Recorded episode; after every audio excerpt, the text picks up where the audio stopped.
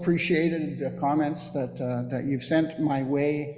And uh, her memorial service will be in two weeks at uh, Rosemount Bible Church, and uh, everybody, everybody's welcome, of course.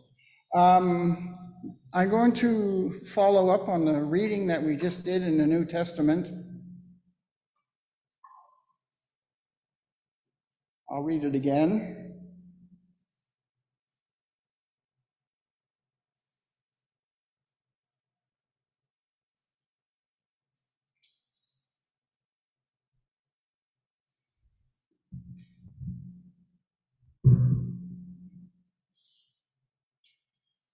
And he went out again beside the sea, and all the crowd was coming to, to him, and he was teaching them. And as he passed by, he saw Levi, better known to us as Matthew, the son of Alphaeus, sitting at the tax booth. And he said to him, Follow me. And he, Matthew, Levi, got up and followed him. It's a very, very remarkable passage. And uh, so I'd just like to think a bit about it and see what we can take away and see how it can affect how we live in the, in the coming days, what it has to teach us. Jesus was thronged by people at this point in his ministry. We uh, just recently, and actually I was the preacher, in the, in the previous paragraph, uh, we encountered the, uh, the man who had a palsy, and uh, his friends brought him, and they dug a hole through the roof, and wow, that's some amazing story. And here we are, you know, I don't, I don't know whether it's the same crowd, and I don't even know whether it's the same day. But there's something about Jesus that drew people to him. He wasn't your average public speaker. They came by the hundreds, perhaps by the thousands, who knows? Jesus seemed compelled to teach whenever he had a chance. He, see, he seemed to seize every available teaching moment. And the people were thirsty for what he had to say. Even though, as we know from other passages, they had huge difficulty understanding his parables. Even the disciples had difficulty understanding his parables. But somehow they followed him and they listened. And eventually, hopefully, probably, the parables began to mean something to them. I'm curious about this. Had they actually learned something about the nature of Jesus' ministry? Were they actually there for his teaching? For the truth that Jesus was espousing? Or were they just there to see the fireworks, the healings? Why were they there? Well, I'm convinced and there's plenty of uh, evidence in the, in the rest of the Gospels, that some in that crowd could sense intuitively that Jesus and his teachings were entirely different than anything they had seen or heard before.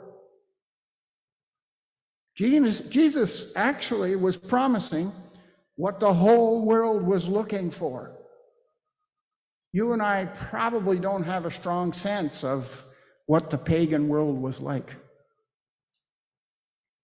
It was a terrible place to be, especially if you were not Roman. I think the people who followed after Jesus wanted a front seat in the drama that Jesus was soon to unfold. The reality was that they were in a Roman occupied country with a traitor as a king and tax collectors of their own people who who extorted money from them.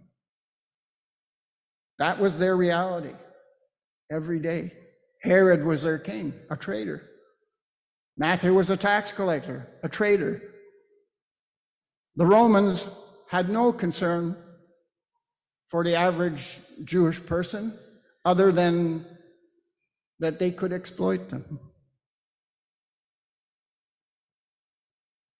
The people were hungry for a Savior.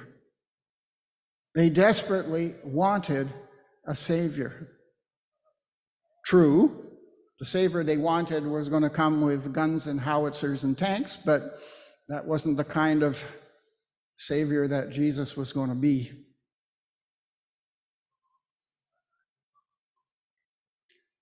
When I think of Jesus and how people looked to him, followed him, hung on his every word, it makes me a bit embarrassed about my own life.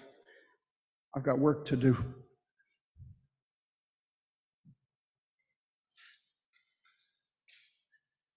So we move on to the 14th verse. So as he walked along, he saw Levi, son of Alphaeus, sitting at the tax collector's booth. Follow me, Jesus told him. And Levi got up and followed him. I think that has to be said with a perhaps an even uh, a, a different emphasis. Follow me, Jesus told him.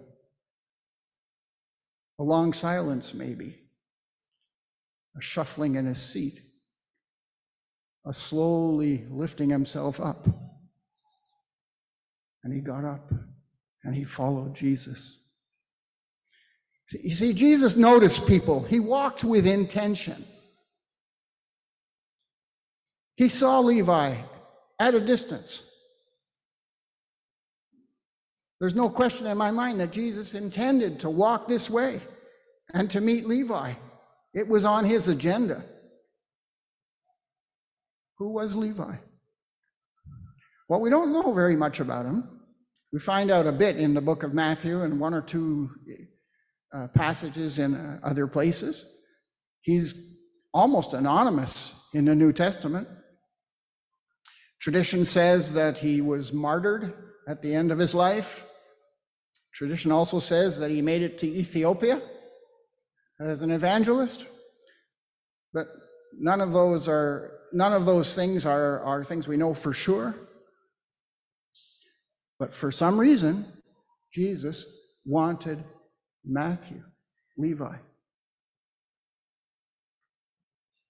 And what was it that caused Levi to immediately stand up and follow Jesus? I'm always reminded now, I'm giving away my age here, 1959. Um, that's not my age, but um, uh, there was a movie called Ben Hur that came out that year. Won 13 Academy Awards. And I think the most compelling uh, episode or scene in that movie was Judah Ben Hur had been arrested under false pretenses and was being dragged off to the galleys in the Mediterranean. And they were all chained together going through the desert to make it to the port. And uh, they happened to pass through a village. It wasn't identified what village, but they uh, happened to pass through a village. And they encountered Jesus. And what Jesus was busy doing was taking a ladle and dipping it into uh, the water and, uh, and quenching the thirst of all of these prisoners.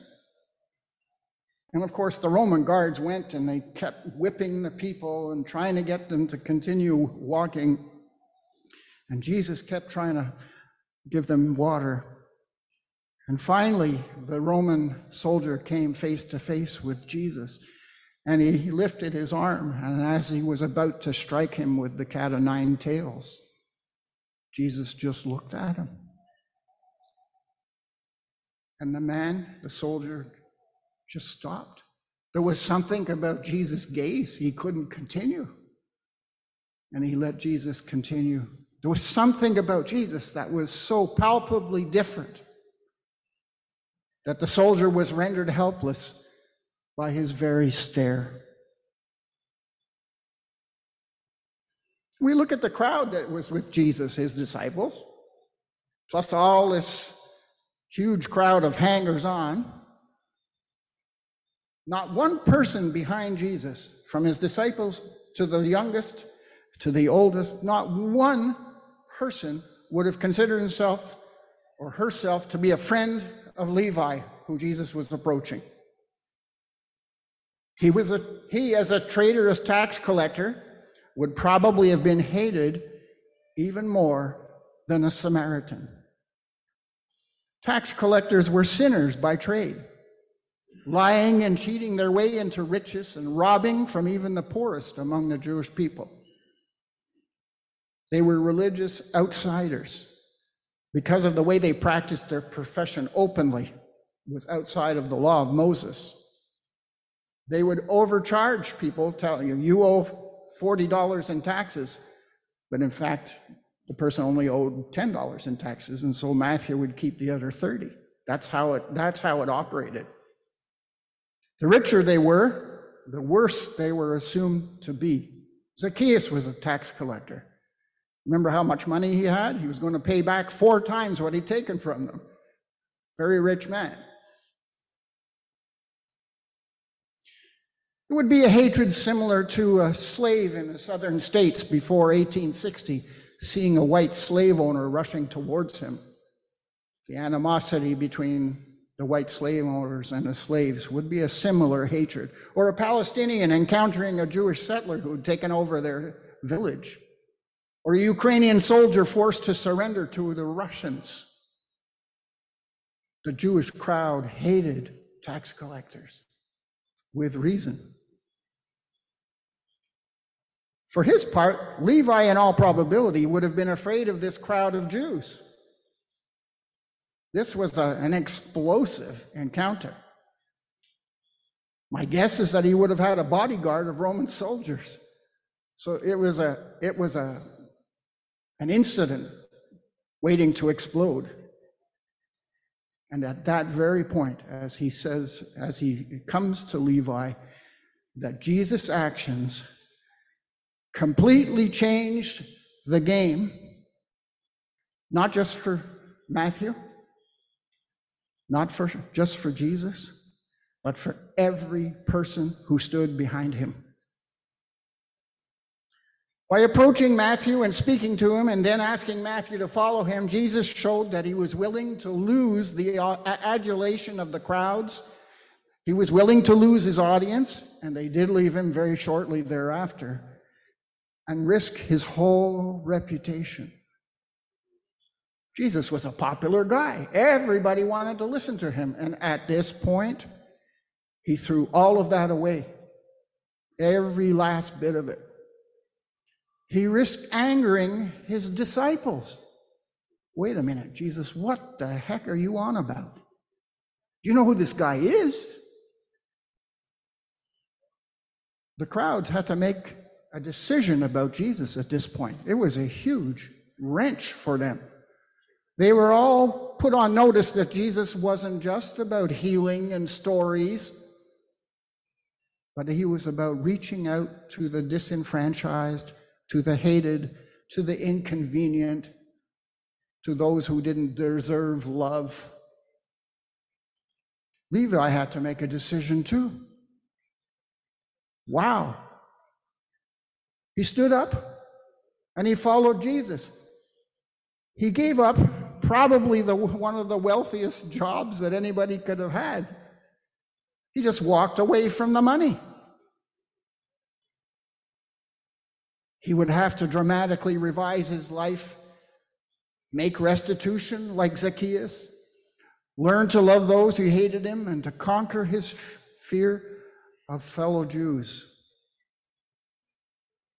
Matthew's life was about to be revolutionized.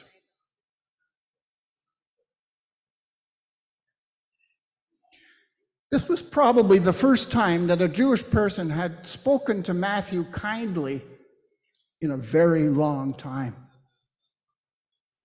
People would spit on tax collectors when they went by them, they would swear at them. He was worse than a leper to the Jews. This action by Jesus, remember the stare of Jesus to the Roman soldier in the film. This action would have had an enormous impact on Levi. And it would have infuriated the crowd. So Jesus here dared to cross a huge culture, cultural barrier and embrace Matthew. I want to be with you, Jesus said, no matter what happens behind me.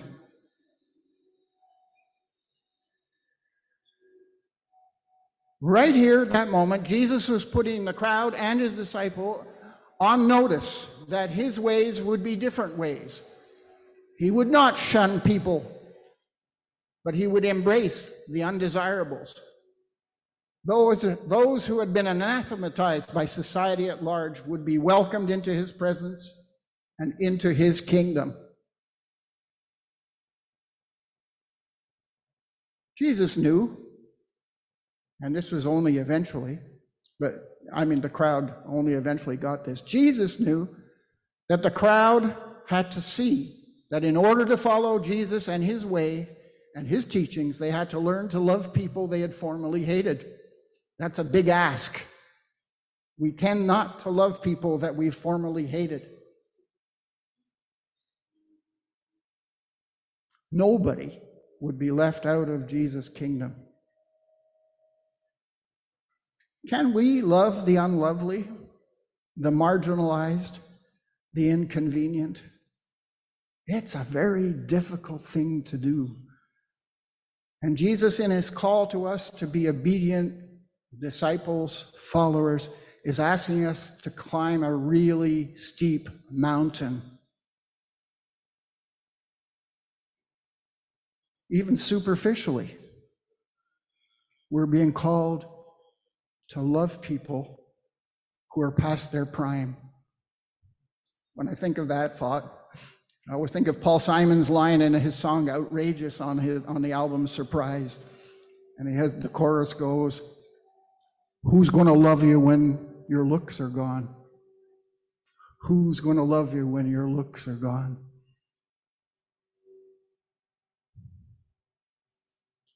Jesus was willing to forego his popularity in order to love someone. Real love will always be, is costly, difficult, inconvenient. And love is an active verb. It is and always will be hard work.